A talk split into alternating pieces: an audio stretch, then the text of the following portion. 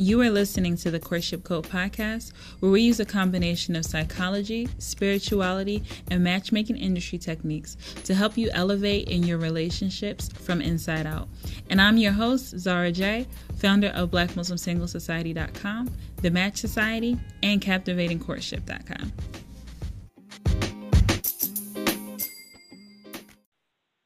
Hey, everyone. So I am so excited to have here with me today, Habeeb Akande. I said that right, correct? Last name?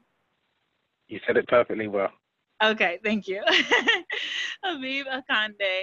And he is an author and a speaker. He is an author of the book, A Taste of Honey, and Kunyaza. He's a Kunyaza king over here.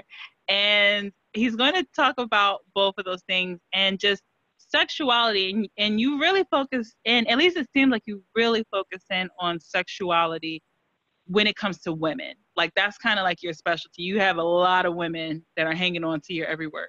So wow. How did you get into this? Like, just, it's so interesting as a male that you kind of just like spearheaded, and a Muslim male, that you spearheaded yourself into. So how did, like, what's your background? How did this come about? Sexuality. Yeah, so um, where did it start? Um, so I went to, after I graduated from the university, I think in America you refer to university as college, I went to Egypt um, to study in Al-Azhar, and I came across um, a number of treatises written in Arabic from like the sixteenth century about pleasuring women from the perspective of, of, of the Muslim scholars at the time. So there were a number of books written by Muslim scholars, you know, about the importance of um, female sexuality or female pleasure, and and encouraging men to understand and explore the woman's body, and also to try and in, ensure that the woman is satisfied um, whilst they're in any form of like lovemaking. And they they were deriving sources from the Quran, from hadith, from the Prophet Muhammad sallallahu alaihi wasallam, from general erotologists of their time and those that preceded them. So they even drew on sources from um, the Kama Sutra, which for me was quite fascinating, that, you know, especially the perception many people have about Muslims and sex and things like that, where, you know, I came across this book that was written hundreds of years, years ago, a number of books where a number of Muslims are speaking in detail about the importance of men getting to know their female partners and pleasuring them, and the importance of foreplay. So a lot of the stuff that you you read in, um, I don't know, modern day Cosmopolitan article, they were speaking about at, at great length. So I thought this would be quite interesting, maybe, um, book to kind of revive that tradition, because I'm sure obviously you're very well versed in the work that you do, that a lot of Muslims are reluctant to kind of speak and engage about mm. conversations to do with sex and sexuality, especially for men to speak about it. Um, so that's kind of what led me to write my first book, A Taste of Honey, mainly looking at it from um, an Islamic or Muslim perspective. And then um, I was thinking of writing another book targeting towards men, but not from a religious perspective, just a general um, guide for men, or young men in particular, about, uh, it's a controversial topic, but the topic of womanizing and why men want to womanize, some of the dangers and pitfalls. And obviously, being a man myself, I understand how generally a lot of men think. Um, but with that book, um, which was called Illuminating the Performance, a number of the readers were women. And most of my books, the readers were women, even that book that was targeted at men. Um, and someone, one of my readers um, contacted me and asked me that why didn't I mention Kunyaza, because the second book was about looking at African uh, erotology, which is a study of lovemaking and sexual desire from an African perspective. They asked me why didn't I mention Kunyaza. I went to Google, research, had a search of Kunyaza. I was blown away by what, you know, this tradition that was originally from Rwanda in East Africa, where it's a culture where it encourages men to um, satisfy their, you know, their wives, their female partners, and it's a culture which puts female pleasure on a pedestal. So it's the total opposite of generally the perceptions of um, sexuality in the Western world, where generally the focus is always on the man being satisfied. So I wanted to do a bit more research into that practice, and also to highlight the contributions which um, Black and African women have made towards um, female sexuality and female pleasure, because many times when you read about these issues from um, about sex and sexuality in Africa, you generally hear negative stories like female genital mutilation, or women are being oppressed, or rather than just speaking about some of these things which unfortunately do happen, but speak about the positive contributions. And that's what I'm trying to do with um, like with the Kunyaza book, just to try to like salute the women that have come before me and uh, and the work that they're doing in terms of trying to raise awareness about the importance of men satisfying women in the bedroom and understanding female desire and the psychology of desire and, and female sexuality. So that's, I think, what led me to my those two books in a nutshell.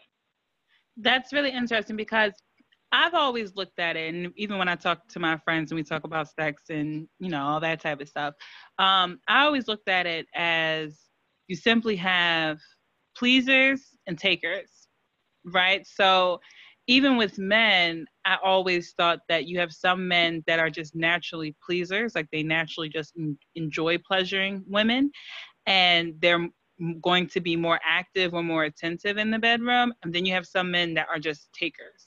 So when I'm just listening to you speaking, talk about how men um, don't really engage in pleasure, or they don't focus on pleasing the woman, I find that really intriguing. So do you think that some of the takers, I guess, if, I don't know if you even look at it that way, but if the takers typically align with women who maybe struggle when it comes to um, asserting their needs, because that's something else that my friends and I have always tried to figure out. Like, are, do some women just naturally have a harder time asserting their needs, so they struggle with pleasure more, versus women who typically are more aggressive in the bedroom, or assertive, I would say, in the bedroom, where they seek out to get that pleasure? Like, maybe you have two takers together versus two pleasers, and so that's why sex can be a struggle.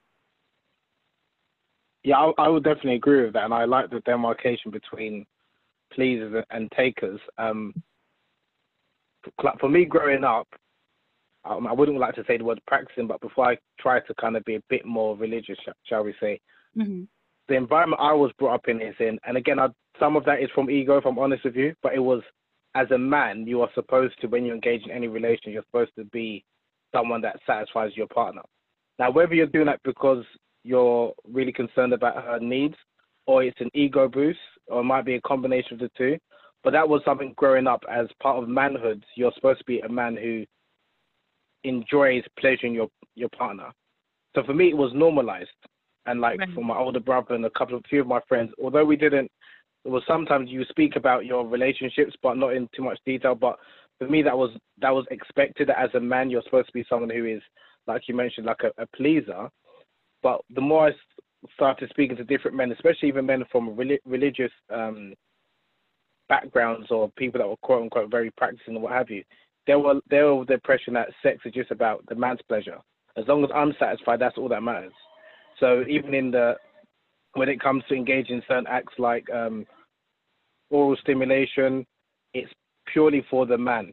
So the woman can engage in it, but as a man, I won't engage in that. Or there's some men that will be like, I would only engage in performing cunnilingus if I'm really committed to this particular woman. But if it's I'm having, again, I'm speaking about people that's engaged in casual relationships or just having relationships in general, a number of men's attitude is there's nowhere I'll perform cunnilingus on a woman unless I'm really committed to her. So there's this idea that as a man, or with, with a lot of men who you could describe them as takers, as you mentioned, sex is all about their pleasure and it's all about penetration, when obviously, we know there are a number of studies which um, show that, on average, most women re require um, clitoral stimulation in order to um, experience an orgasm, and penetration is not the main way that most women on a regular basis experience um, orgasm. But in the pornified um, society that we're living in now, where everything is about penetration and the male gaze, for a lot of men, it's all about how strong and how fast and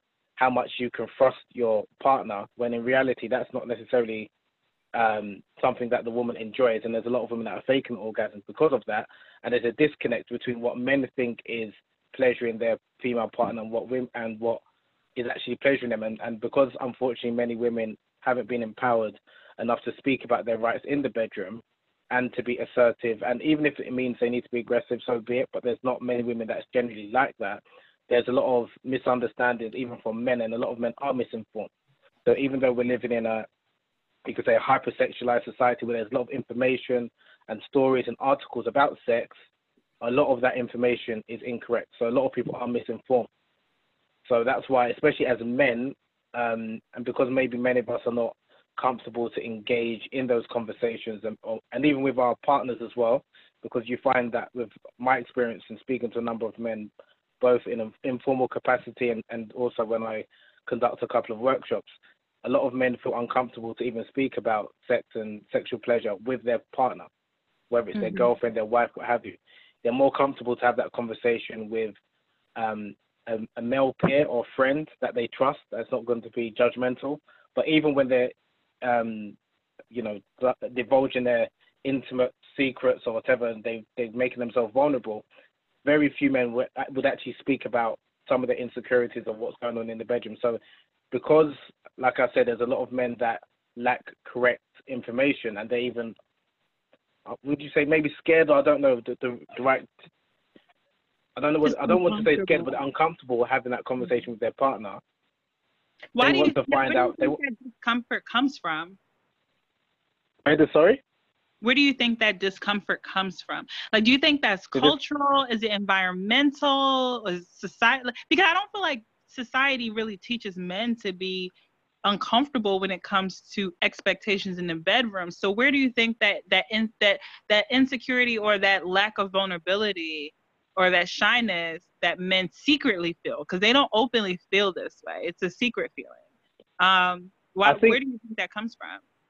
I think it's cultural, and uh, it comes from the fact that in whether you're in the, the States, whether you're in Western Europe, even parts of Africa, and in Asia as well, that a lot of men were taught to be, we we we we're, we're ego-driven, especially mm-hmm. when it comes in the bedroom. So although a lot of men, and especially when it comes to sex, a lot of men will speak about, um, or they'll, they'll they'll speak about how good they are in their bedroom, but they won't. There's there's very few men that will that will take some time out in their life to kind of try and improve their lovemaking skills. And I don't, when I mean lovemaking skills, I'm not just speaking about positions. Because for, for a lot of people, when they think about how to become a better lover, it's not to get to know your female partner, it's not to understand her body, it's not even to understand her personality, it's not to understand what turns her on. It's all about understand understanding different sex positions from the Kama Sutra. So for right. a lot of men, sex is performative.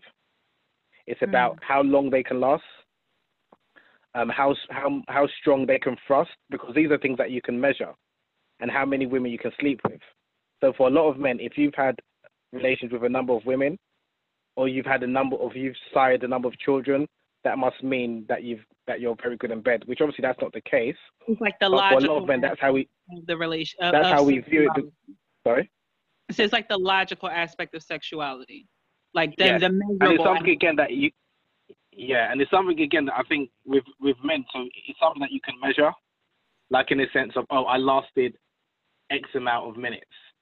You know, right. a lot of men will exaggerate. It's ego driven behind it. But in terms of making yourself vulnerable, opening up, and then speaking about some of your insecurities with your female partner, for a lot of men, we look, they we view it as, as like a sign of weakness. That I don't want my lady to teach me things about her own body. As crazy as it sounds, a lot of men want to act like we we know all the answers. But because of that, and because um, like society-wise, we haven't created a space where men can um be vulnerable or be even open up or just become like, I don't know, teach one, let's have this conversation. It's a thing where you've got a man who is, his needs are being satisfied generally in the bedroom in terms of his um reaching an orgasm, and because a number of women aren't aren't um, expressing their desire to whether achieve an orgasm or the fact that they want to be satisfied, he's none the wiser. So he's thinking, I'm fine, she's, I don't know if she's okay, but there's no there's no issue. So that's where there's an issue, like in terms of like the, the orgasm gap or the pleasure gap, um, which relates to the fact that men on average experience an orgasm three times more than a woman would. And there's a number of studies which kind of um, document this and prove this, that on average, like a man would orgasm ninety-five percent of the time, usually or always during a sexual encounter, compared to sixty-five percent of women.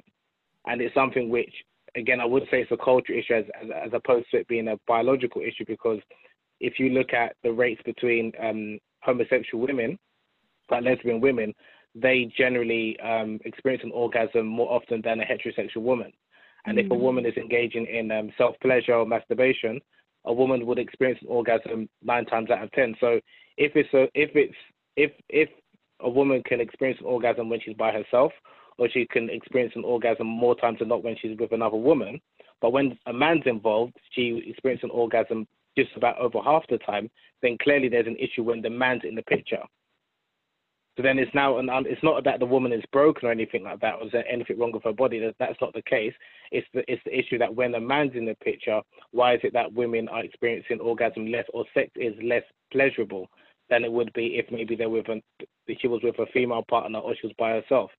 And that plays into, again, maybe the man being lazy in the bedroom, not being attentive to her, her needs.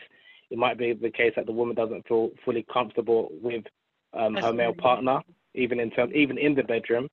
They're not communicating in terms of what their needs are. Um, there, there are a number of things, factors, but I would definitely say a lot of those factors are cultural, because in other parts of the world, the orgasm gap isn't as big as what it is in some parts of the United States or some parts of Western Europe. You know, I had someone seek some advice uh, from me about their relationship, about their marriage. And that's when the question came up for me, which you mentioned the, the pleasure gap. And I started questioning and noticing this trend of women saying that they're not being pleased, that they they don't enjoy sex, that their husbands are lazy, or all these other things, which was really interesting to me, because I was kind of shocked that women, so many women, feel just displeased in the bedroom. So when I was talking to him and he was seeking some advice, and he was saying basically that his wife felt as though she never had certain sexual experiences with him, or I guess he never gave her certain types of pleasure, and that was like creating some problem. He didn't really understand. And I started to raise the question and become curious if a lot of the the link between a lot of women who feel really displeased with their partners, is that because they're not assertive? Because I asked him, does she usually come on to you, or do you usually come on to her? Like, does she usually initiate sex, or is she usually waiting for sex to be initiated? And he said, no, she usually, I mean, no, I usually initiate sex. So she doesn't mm. initiate sex very often.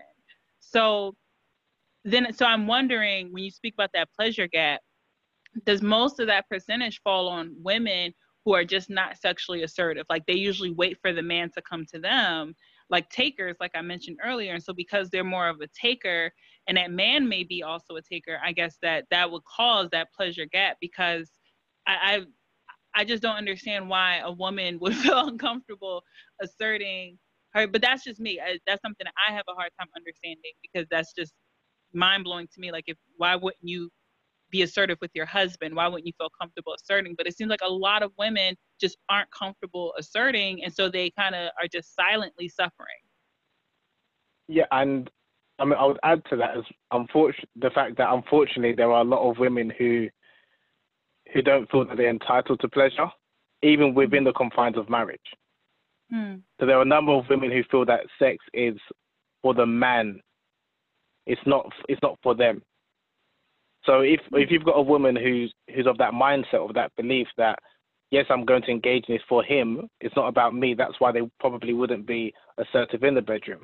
Whereas if you're coming from a standpoint which, no, this is a mutual act for both of us to enjoy, and I want my rights as much as you do, I've got as much a right to enjoy um, pleasure as much as you do, then you will be assertive. But if, which is unfortunately the case for many women um, in, across different cultures, where they believe that sex is about the man, about the about the man, about the man um, enjoying himself, and that's why a number of women would even fake it in the bedroom, not because, and again, it's all to please his ego. It's not for herself, because again, if she were to express her displeasure, then obviously it might make him feel a type of way. He might be disgruntled. Or some women obviously fake an orgasm just to end the sex session in in in its entirety. But generally, it's for the male's ego, and I think a lot of that comes. The fact that unfortunately a lot of women aren't empowered, where they believe that they are entitled to pleasure. I remember there was a, um, I don't know if it was a tweet or interview that Nicki Minaj gave, I think it was two thousand seventeen or eighteen, when she said something along the lines of that um, she demands climax when she's with um, her, uh, her partner. Now, that went viral, and the Huffington Post was speaking about it. A number of mainstream outlets were speaking about it. And a lot of women resonated with, oh, no, were surprised by that, that she demanded to be satisfied in the bedroom. Now, I'm not surprised that there are a number of women who are, who aren't, um, who are just, who you could say are takers, because culturally, again, across different cultures, that's the expectation, is that sex generally is for the man. Um, an orgasm, if she gets it, that's fine. But the fact that a lot of women don't experience an orgasm on a regular basis, why would she feel that she's entitled to and and, and seek it? So I have if a that question. Makes sense. I think, yeah, go okay. on. No, so, okay, so when you say that a lot of women don't feel entitled to it, because this is kind of hard for me to wrap my head around. So when you say that a lot of women don't feel entitled to it, or they see sex as only for the man, which is super interesting, because I know that that's not just limited to certain cultures or certain faiths, because you just see women, even when you hear stories about married couples, you hear about the woman like begrudgingly having sex with her husband or not really wanting to, right? So, And and I know that you've you've spoken all around the world. You have talked to so many people when it comes to pleasure. Um, is this more for so for women? Are they just not enjoying the act, or is it just already a mental block there that's not even allowing them to enjoy it? Because for me, okay, even if they feel like it's for the man in the act, it should become ple- it, it should be, even if they don't climax, right? It should be pleasurable. So wouldn't they still see it as for them as well? Or is there just an automatic mental block that's just like, let's just get it over with and move on? It's not like, is that what's going on? Oh, I would say a lot of women, not obviously not all, but a lot of women don't actually enjoy that. And one of the reasons, I remember yeah. I gave a talk in um in Brazil, and again, Brazil, the perception that a lot of women are sexual, you know, highly sexualized and sexual and sensual, which is not the case for obviously all all Brazilian women. But there was one of the ladies, she mentioned that she doesn't enjoy sex, and one of the reasons being is because her um, her boyfriend at the time doesn't pay any attention to her needs when it comes to foreplay. So because he's going straight into penetration before she's even reached any state of arousal, she doesn't enjoy it. And that's also one of the issues that a lot of men, the idea of engaging foreplay, especially when you're in you're in a long-term relationship or or marriage. Mm-hmm. A lot of men just feel like, what's the point? I want to go straight into what I've, what I'm here for. Now, I can understand if if that's the experience that a number of women are engaging in, because they're not aroused and their genitalia is not ready to receive, you know, his his manhood. She is, it's, again, not all women are, are built this way, but it's, it's difficult for a woman to even enjoy the penetration that she's going to receive. So I can understand it again. And what I would say is, remember that there are a lot of women who maybe aren't as empowered as yourself, where you may know what you your your rights are and what you want. I didn't say me. So got, I'm just saying. Not you, but I'm just saying. No, no sorry, sorry, sorry. I didn't mean to personalize. I'm not saying you personally. I'm talking about the culture. So the reason why, because the culture that I grew up in, the, the subculture, and I'm not I'm not speaking right. about the U K. I'm talking about the subculture within right. the U K that I grew up in. It was normal for a man to be a pleaser, right? right. But then when I, the more I spoke to different men outside of my circle of friends, even within my circle of friends, I realized that most men are actually takers. They're not actually, they don't really care about the needs of their partner. Do you understand? So because it was, so if I looked at it like, because how I grew up in my, and it was normal, it was expected for a man to be a pleaser, and he should be, like for me, I, I, I can't understand why a man is not interested in learning how to satisfy women. Right. For me, it's like, so the fact, so even when you mentioned in the beginning that it's quite strange that, you know, as a man, you're speaking about female pleasure. I'm not going to speak about male pleasure because that's not my thing. I'm not interested in men. Mm. So the fact that a lot of men are, you know, obviously heterosexual men, why wouldn't you be wanting to know more about how, how to satisfy women? For me, for me, it's just... It's, a lot of I, women are the same way. Like, a lot of women aren't really interested in being a better lover either. They, I, I feel like more may be interested in them getting pleasure, but not necessarily interested in how to give pleasure better. Do you think, and I would say think it's the same way? Yeah, I agree. I would say that a lot of I would say a lot of men are more interested in so, being a yeah, better lover than women, because again, it comes down to this idea that sex is it's for the man. Mm. because you don't hear you, you hear about women wanting to know more about love and how to be, um, and and that's why even with my books and some of the work I do, I, I try to be quite explicit from the outset that okay, we're going to be speaking about sex, rather than saying we're going to be speaking about marriage or love, because that's a all-encompassing term that can you, you can have obviously a, a, a, a happy marriage without really, well, for some people, really engaging in much sex, or you can have a, a, a nice love and relationship, and sex is maybe a small component of that. But if I'm speaking about, if I say from the outset it's about sex, you know what I'm speaking about. Um, and whilst I I find that a number of women that I've spoke to um, are interested in my work from the perspective of how can we make men better lovers, it's not really for themselves. So I would agree with what you said, that a lot of women, again, I'm not saying all, but a number of women I've come across, they're more interested in how can we make men better lovers, better, more attentive, more romantic. It's not how could I be better in the bedroom.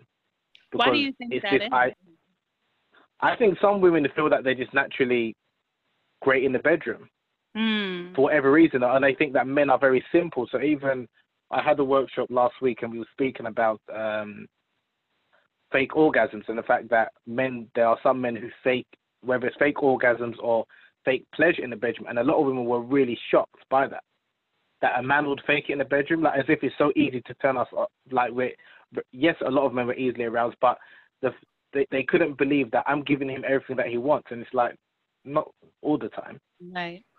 I hear so a lot of women complain yeah. about a woman not really being good in a bedroom. I hear that a lot. Like yeah. I, even if I'm reading about it or just, you know, hearing conversations, yeah. looking at things online, but I, I hear a lot of men complain, and a lot of women seem to, like you said, be pretty clueless. Like, what do you mean? Like, I'm not, this isn't enough. Like, you know, right. yeah. That's interesting.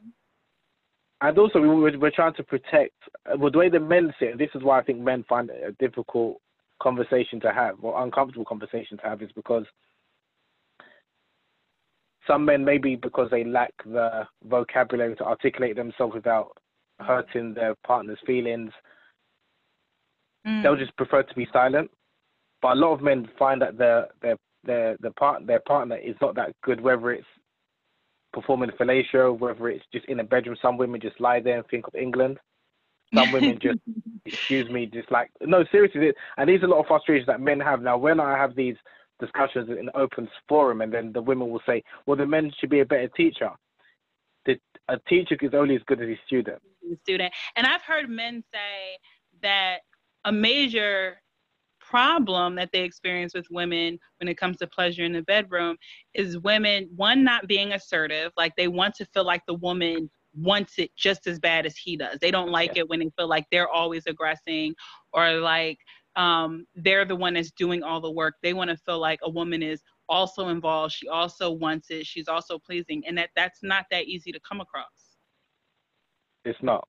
And again, not that I'm caping for women, but I can understand for some women it's this idea that if I come across as um I'm really enjoying myself in the bedroom, then some men will feel intimidated by that and be and will think for some reason that, are you sleeping around because like you're really enjoying, like with men it's like this, the whole um you know the whole is it the Virgin Madonna complex, where we want our women to be quote unquote, you know, no one's going near them sexually, but at the same time in the bedroom they need to be wild and like right. all, you know.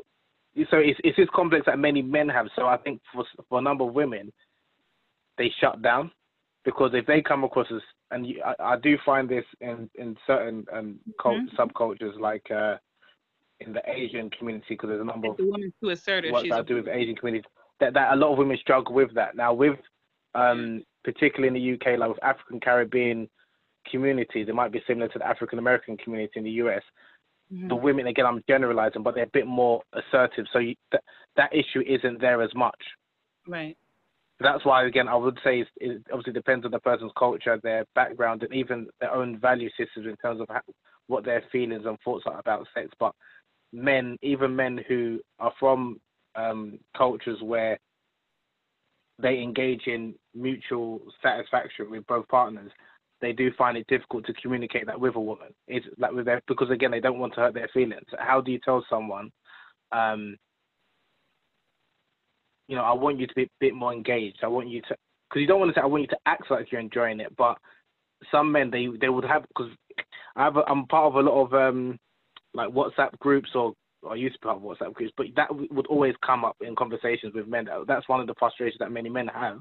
But then when the question's asked, do you have that conversation with, whether it's your girlfriend, your wife, very few do, because again, they're thinking of protecting, or they think they're protecting their wife's feelings.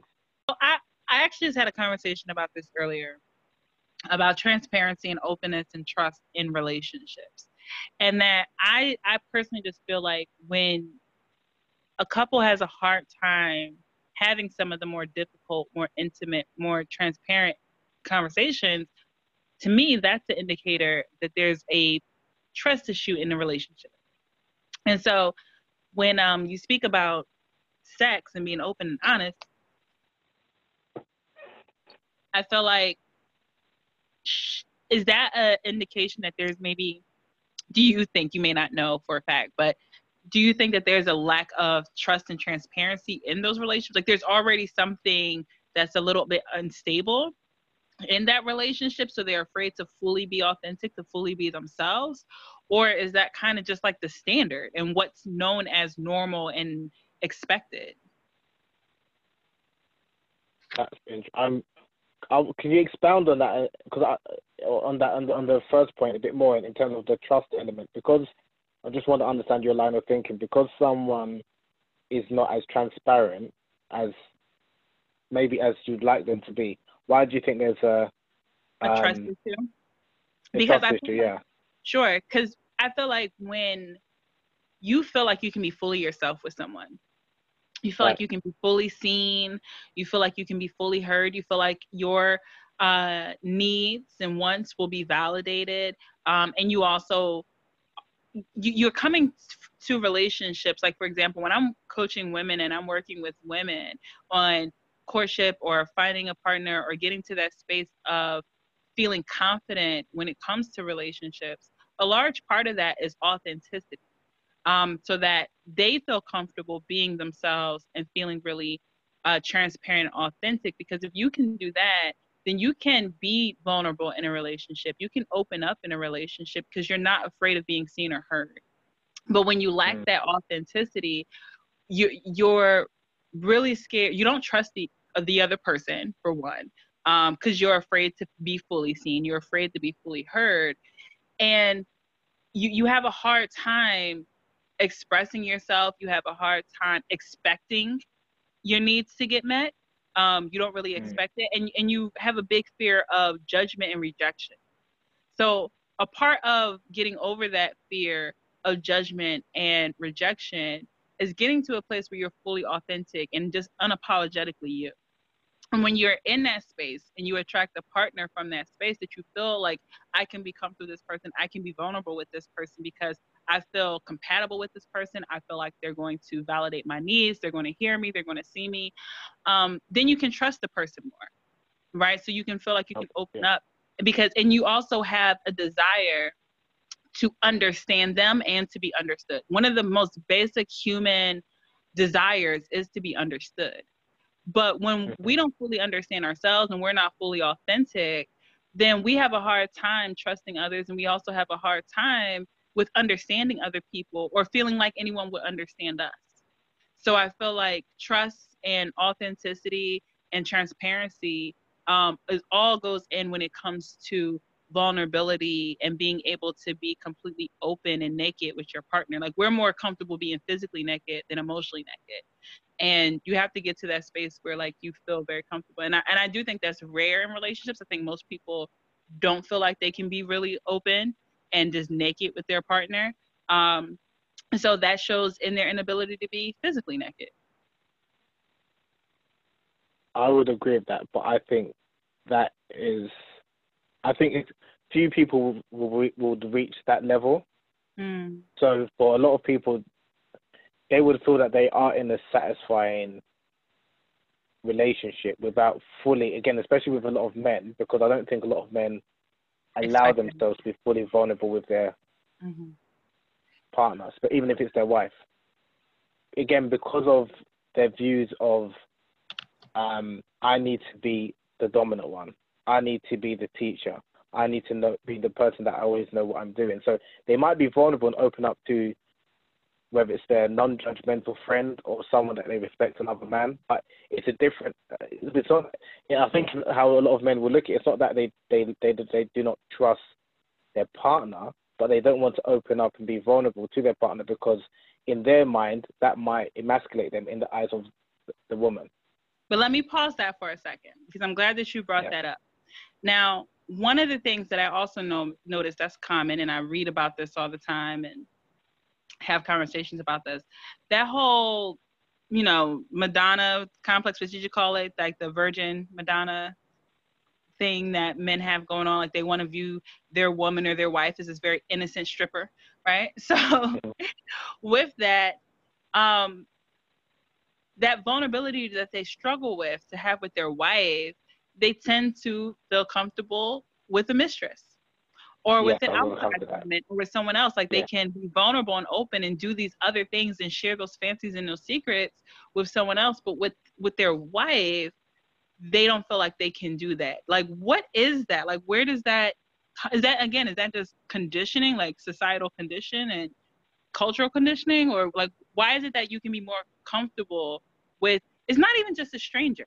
Because like I said, it could be a mistress. It could be someone that they designate, yeah. they can be this with and open up and share all this with. And sometimes you'll read articles or see in movies and T V shows that the man can be completely vulnerable, share all his inner secrets and things with this mistress, but he can't do that with the wife. It's just like a block that he just can't open up in that same way.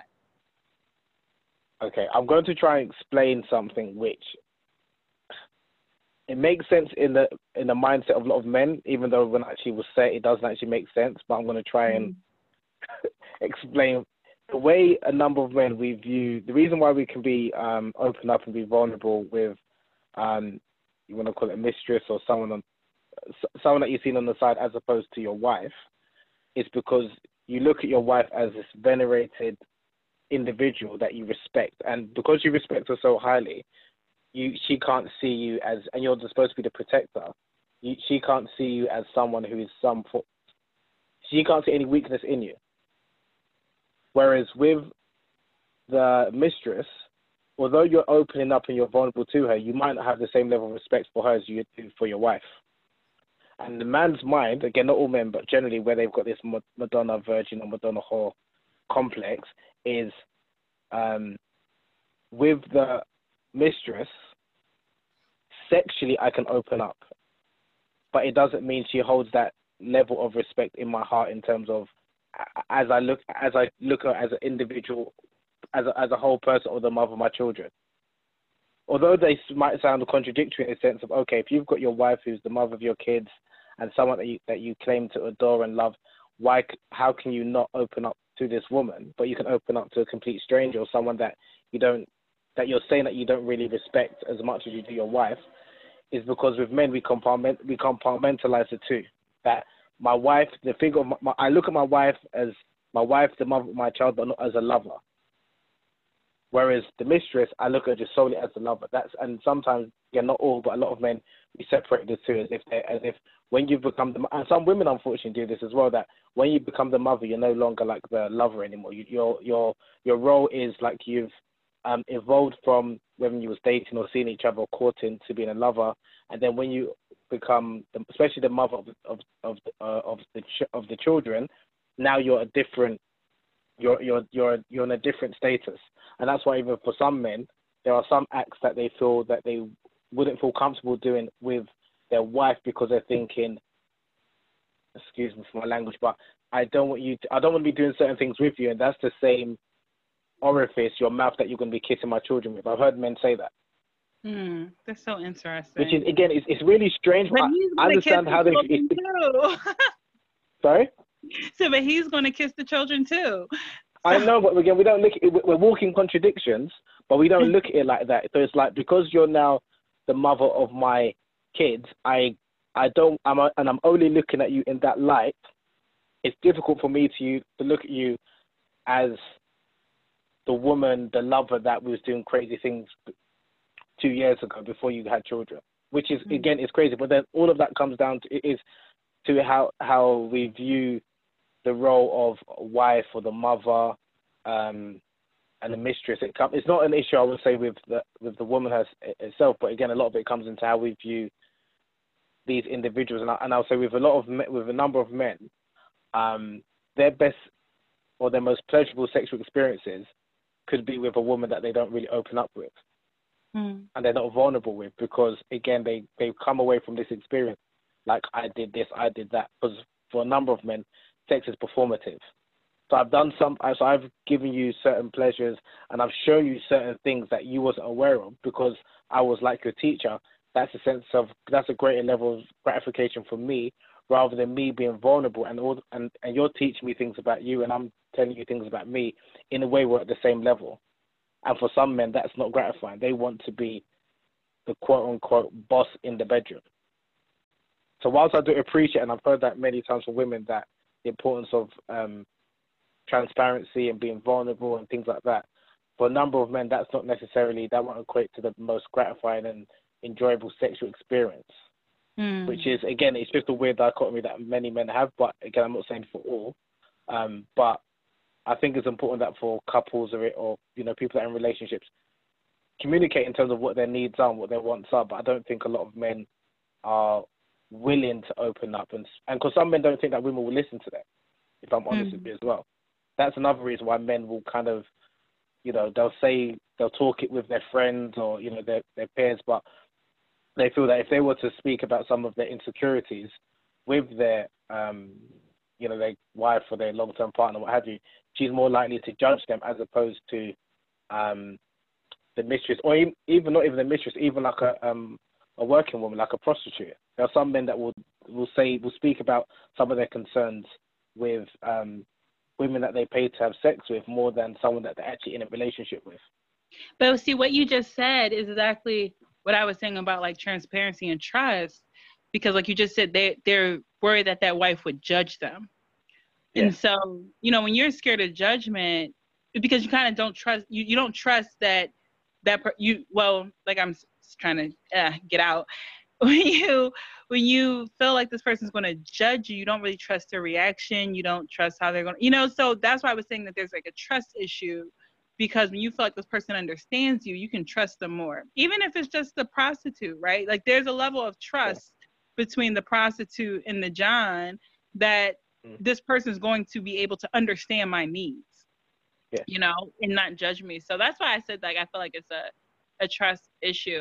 And there was something that you said about um oh I totally forgot, but I I'll get back to that in a second. But I, I have a question. This is kind of off topic, but so when you talk about a man needing or being able to open up to the wife in a different way, I had a guy tell me one time, a polygynist man, who said that he has his wife that's a soulmate, a wife that is like a business partner, and then his next wife will be his fun wife or like his pleasure wife. Like, do you really think, do men really think in those terms?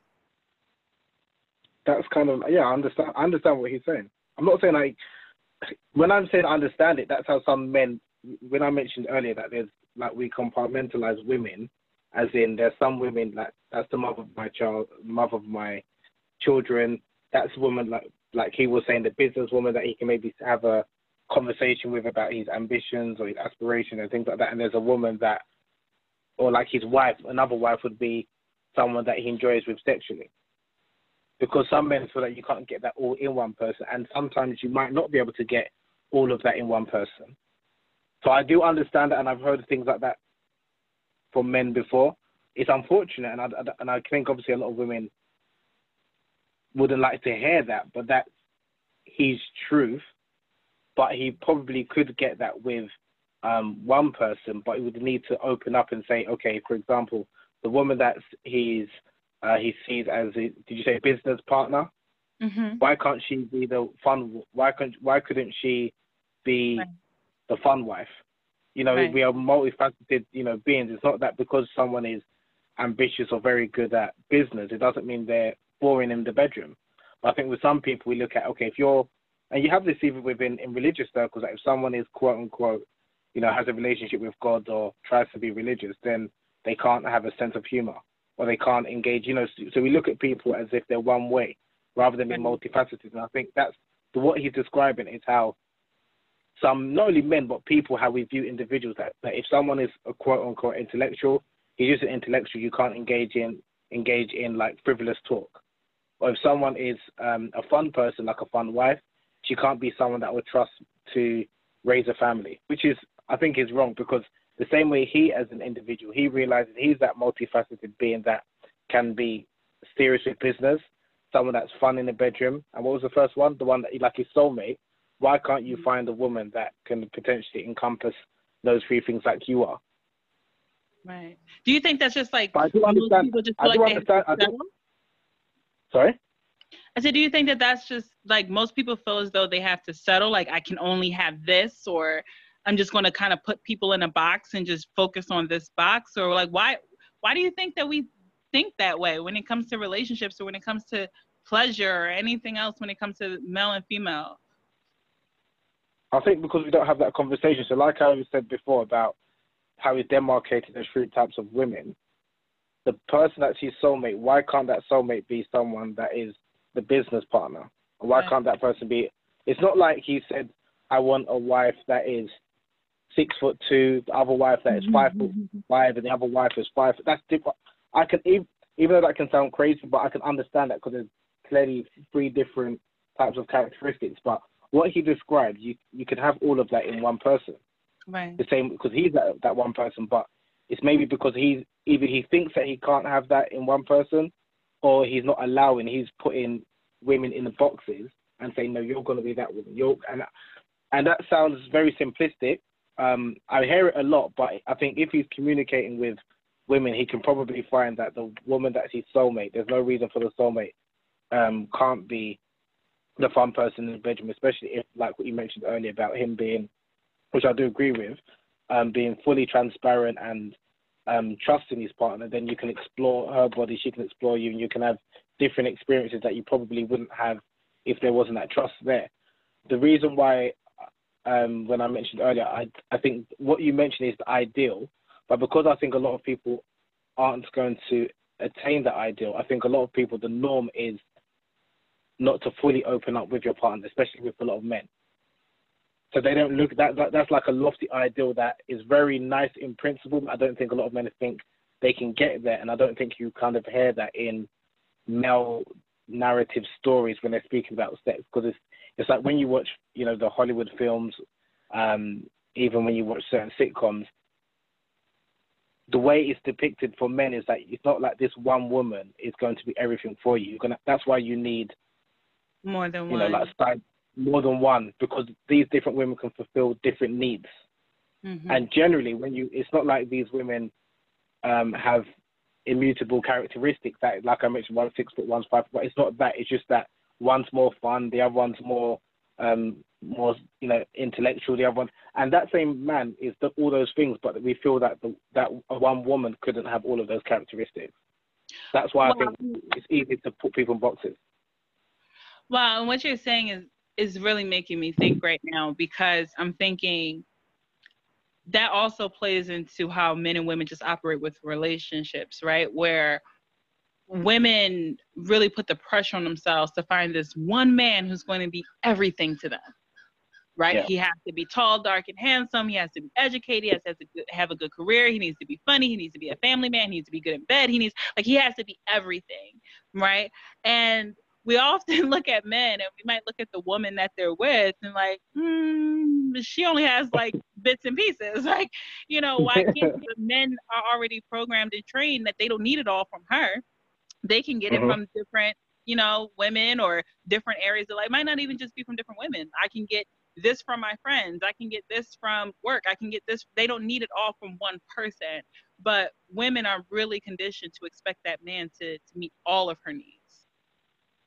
Yeah, and that's why maybe men, um, I mean, you, you know more, than, more about this than I do, are more likely to, quote unquote, settle for less when, because they're not thinking that that one woman can, will give them everything, whereas maybe because a lot of women are seeking Mister Right or Mister Perfect that ticks all those boxes, and it's unlikely that they'll find all of that in one individual, it'll be harder for such a woman to find a mate unless she feels that she sacrificed some of her mm-hmm. her needs.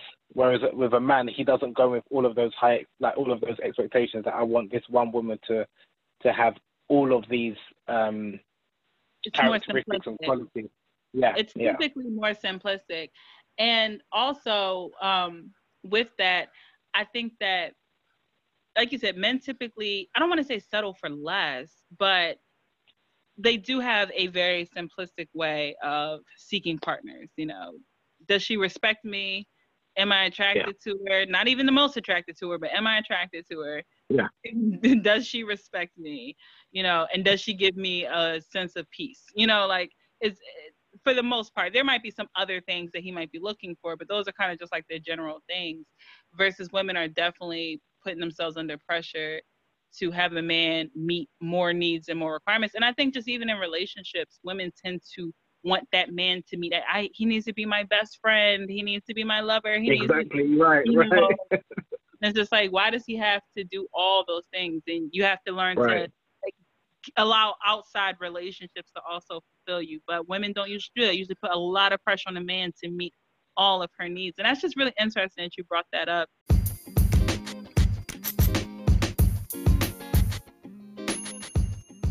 If you've been listening to the Courtship Code podcast, opening emails, and following content online, then I know that you're the type of person who values quality relationships and is ready to break up with your bad relationship habits.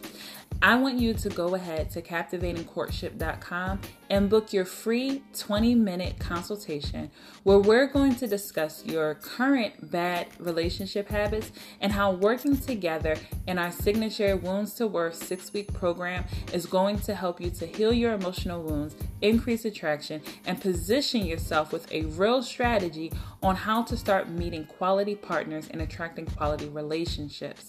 So go ahead to Captivating Courtship dot com and book your free twenty-minute discovery call, and let's start captivating courtship.